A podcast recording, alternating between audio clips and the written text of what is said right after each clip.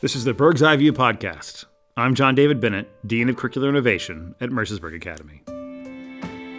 In this episode of our Making a Difference series, I interview Peggy Northrop, class of 1972. She's had an extraordinary career in print media, with executive roles at Vogue, Glamour, and Redbook, and as editor in chief at More Magazine and Reader's Digest. In our conversation, we talk about how she and her team rejuvenated Reader's Digest in 2007. We also talk about her one year at Mercersburg in the first year the Academy had girls living on campus. We also discuss her insights about leadership in industries faced with inevitable change. So, uh, you took over as editor in chief for Reader's Digest in 2007. And in 2009, the 88 year old magazine won a National Magazine Award for General Excellence um, for the first time in its history. It's amazing. I'm sure many would have thought that the the Reader's Digest was beyond its heyday by that point. How did you and your team make that happen? Well, it kind of was over its heyday, I have to admit. Mm-hmm. In fact, I think I um, I try to tell the story on my dad just to make fun of him. But he told me when I took the job, he said, huh, Your grandmother didn't even read that magazine. What's wrong with you? Why would you want to do that? But I love a challenge where people think, Oh, you cannot possibly do that. You can't possibly make that better. And so I realized um, shortly after I took the job, I did have a bit of a panic about it, I admit. I shortly after I took the job, I realized I have a size, I have a brand, and I have freedom to do the kind of reinvention that I want to do. And I mean, frankly, I'd been hired to do that job, and the CEO who had come in, she and I knew each other from um, from another company where I'd worked. She had been a publisher at Glamour, where, I, where I'd also worked. And she said, "Look, you know, if we can't do it, nobody's going to blame us. They all think that it's dead anyway. it's kind of wonderful. like talk about freedom. You know, you get the liberation of nobody thinks it's possible, and so why shouldn't it be you that fixes it?" But part of what I like to do when I take on any job is to think about what is success going to look like? Um, what do we have? What are our strengths? What are our weaknesses? What are the opportunities? What can we own that other people can't own? And we had an enormous audience that knew what we were about. They knew that we were the Reader's Digest version. People didn't use that anymore, but that was what, it was always known for. And so I realized, well, you know, we can we can own that. We can make that fresh and fun. And outlining what I thought success was going to look like for my staff, for my team, included, and we're going to win a National Magazine Award um, which was a very audacious goal because it Absolutely. had never happened. Nobody been been nominated. In fact, it was kind of known as a place where if you were an editor who lived in Westchester and couldn't get a job in New York, you could go and work at Reader's Digest. I mean, they, they did really did have. It's a terrible thing to say, but it kind of had that reputation.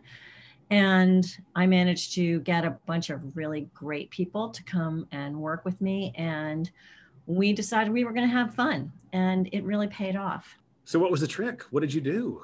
Well, a lot of it was about setting expectations and saying and and incorporating that sense of bravado into what we did and really saying, you know, if it's not going to be, you know, it's just us. It's just us and all the things that we bring to it and why can't this be smart? Why can't this be why can't we do what we would do at any other publication at any other job where we would do the best we could absolutely do and we would not worry so much about is this within the brand guidelines or how much over the line can we be you know? Um, it was really an opportunity to pursue our own interests and and like i say before laying out that what does what does success look like and being very crisp about our my communication to the team was very important. And that was probably the first time i had ever done anything like that where i just said look this is these are the things that that we can do. These are the things that we can't do. You know there are always brand guidelines but within that you can do a lot. You can do a lot. So it was that communication to the team that i think made made the most difference. And telling people we can figure this out we can we can do this. It's like nobody else has done it but that doesn't mean we can't. So there is that sense of intention about being brave that i think is is i mean maybe doesn't seem brave but it was there was a certain amount of bravado there that we needed to adopt and and inculcate into everything that we were doing. Was there a moment that you recall when you knew that you had done something fresh, that there was something exciting that you we've accomplished something here? Well, there wasn't a moment. I mean, certainly getting a National Magazine Award. I mean, that's kind of like getting an Oscar in in the in the yeah, publishing yeah, industry. Absolutely. So that I really did. I really did know. But for example, I, I think about some of the stuff that we did that was really out. You know, not what Reader's Digest would normally have done. I mean, we had a global circulation and a worldwide circulation. And one of the things we did was to commemorate the um, the time when the um, Afghan War became the longest running war in American history. Was we gathered photography from all of the war correspondents who had been covering the war for at that time 17 years and we did like this huge like many many many pages devoted to this really stunning photography.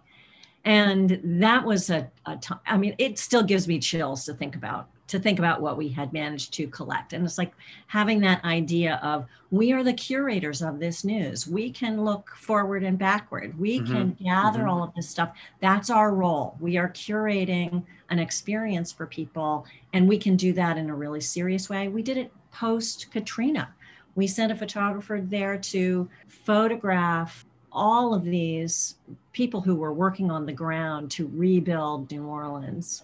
And again, it was just one of those, it became this very human story, making that human connection real um, on the pages of this teeny magazine with world class photography and great writing was those are the things that I remember and feel like that hmm. was that was cool. I'm really glad I had an opportunity to do that. It's sort of a full circle thing. When you were at Mercersburg, there wasn't a Rutledge Hall. So Rutledge Hall is the is now the extension that goes out behind Kyle. Uh-huh. And it's named after Archibald Rutledge, who was a teacher here. Twice finished second in Pulitzer Prize voting, once to Robert Frost and once to Edna St. Vincent Millay. So, you know, not bad. And then reportedly, although we haven't seen the documentation, he was two votes shy of winning the Nobel Prize for Literature in the year that William Faulkner won it. But anyway, the, the reason why I mention him is that uh, his major outlet to the broader public was via the Reader's Digest. You know, there there is the reputation of that, you know, that that, that grand publication. But, you it, know, was, it was the original disruptor. You know, I mean, it was it was it actually put a lot of magazines out of business. Really, if you ever want to read a really interesting history of the DeWitt Wallace family and what he wanted to do. I mean, it was one of the first things I did. In fact, when I came to the to the magazine, is I I read this book called, I think it was called American Dreamers. Mm-hmm. It was about his idea. He wanted, he was a not especially well educated guy from, from um, the Midwest. It was at a time when everybody was on the move, when suddenly there was a new class of people living in middle class housing in cities. They needed to educate themselves because they hadn't gone to college. And this was an opera he would sit around in in hotel rooms while he was being a salesperson and write things that he was learning down on index cards. And he came up with this idea it's like a, the regular person needs this kind of information and education. It's like it was the original wiki you know? So oh, yeah. um, great comparison. and it literally put a lot of mass circulation magazines like collier's out of business yeah, so you come by publishing honestly. Your family was in the newspaper business? Yes, for 116 years. Wow. Uh, yeah. Where and what? In Washington, Pennsylvania. Um, this was a community newspaper uh, with about 30,000 circulation. We, you know, it was a single, single community newspaper, which is very, very hard these days. And ultimately, our family decided to sell to a competitor uh, two years ago. Really, we had to sell it to save it um, because they're, you know, the, the media industry has just undergone so much, so much disruption, so much contraction. And you can make a lot of money by making stuff up and getting ads against it. I mean, a, we all know this, right? It's like the, the, business model for fake news is way better than the one for real news. Uh, but yes, it was a wonderful way to grow up, I have to say, because it was, and of course, I didn't, I discounted what I had learned from sitting around the dinner table talking to my my dad and my brother and, and all of us talking about um, the newspaper business. But I learned so much about how to stay in touch with your readers, how to really be part of a community, how to um, you know the inevitable tensions between trying to make a living and trying to do the right thing and trying to report and trying to be a good neighbor um, it was just a fascinating way to grow up and it really did give me a lot of of grounding when i finally got into publishing. I could read a business plan you know i could read a profit and loss statement because i'd heard all the fights between advertising and editorial at the dinner table already. So it didn't freak me out. It's just like oh this is what normally happens. But it was a really great way to grow up So let's talk about your time at Mercersburg. You came here in a historic year. Yes. You're only here for one year, correct? Yes, that's right. Uh, so yeah, you came in the year that Mercersburg had its first girls in the dormitory. yes. uh, do you have a favorite story about life on second floor Tippetts? I'm trying to think of the ones I can tell. Um, Feel free. um, it was, as you say, it was a historic year. It was the 70s a lot of hippies there and a lot of the my girlfriends um, who were with me in Tippetts dorm um, were, uh, you know, we were, some people had already had the boarding school experience. Some people were like me, they hadn't had the boarding school experience. Most of us were not accustomed to, I'm trying to say this in a more politic way.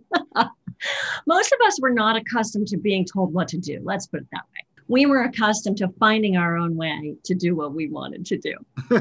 so, um, and we successfully did that at Mercersburg. And I can, despite the um, the fact that we were housed on the second floor of a building, uh, we did quickly learn that there was a trellis that you could get down from one person's bedroom down into the, down outside. So there was a fair amount of coming and going.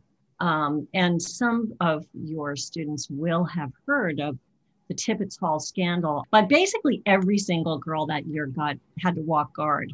Um, and somewhere I still have the letter that was sent home. I plan to frame someday. I can't wait to show some of my my fellow classmates that I dug this up from the archives. How many hours do you recall of guard? Um, I think it was. Um, I think it might have been twenty. I Oh, mean, wow. some of which could be. So yeah, it was kind of a lot. Um, That's a I mean, substantial some of which you, you Well could do in the library, right? I mean, so it wasn't. wa- We didn't have to. We had, but we had to walk a fair a fair amount, um, as I recall, round and round and round the parking lot. So Bill Fowle was in his last year. Is that correct? As head of school? I believe it. wa- Yeah, it was. Yeah. Well. Yeah. It- yeah, Did you know him at all? Did you have? You know, not as not especially well. I mean, the Okay. girls were. It was a very odd time, I have to say. I mean, Yes. it was not. If I had it to do over again, would I have? Would I have done it? I mean, I think that we all felt like pioneers, and oh, it's going to be great to be the first, the first girls in a Mhm. mostly boys school, school. But it was like 400 boys and 30 girls. This is not a recipe for a sense of belonging. And I think it, it's an interesting thing to think about now, right? I mean, we have this, we're in this period of, of reckoning about um, racial equality. And certainly we're focused now, I do a lot of this in my job now, where we're having a lot of conversations about the difference between repres being represented and actually belonging.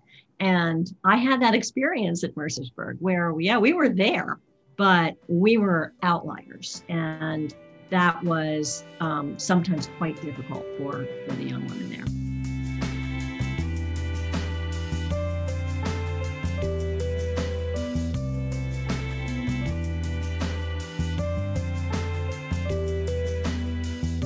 Digital technology has changed every industry, but I can't imagine one that's been that's had to reimagine itself and its future more profoundly than the magazine industry.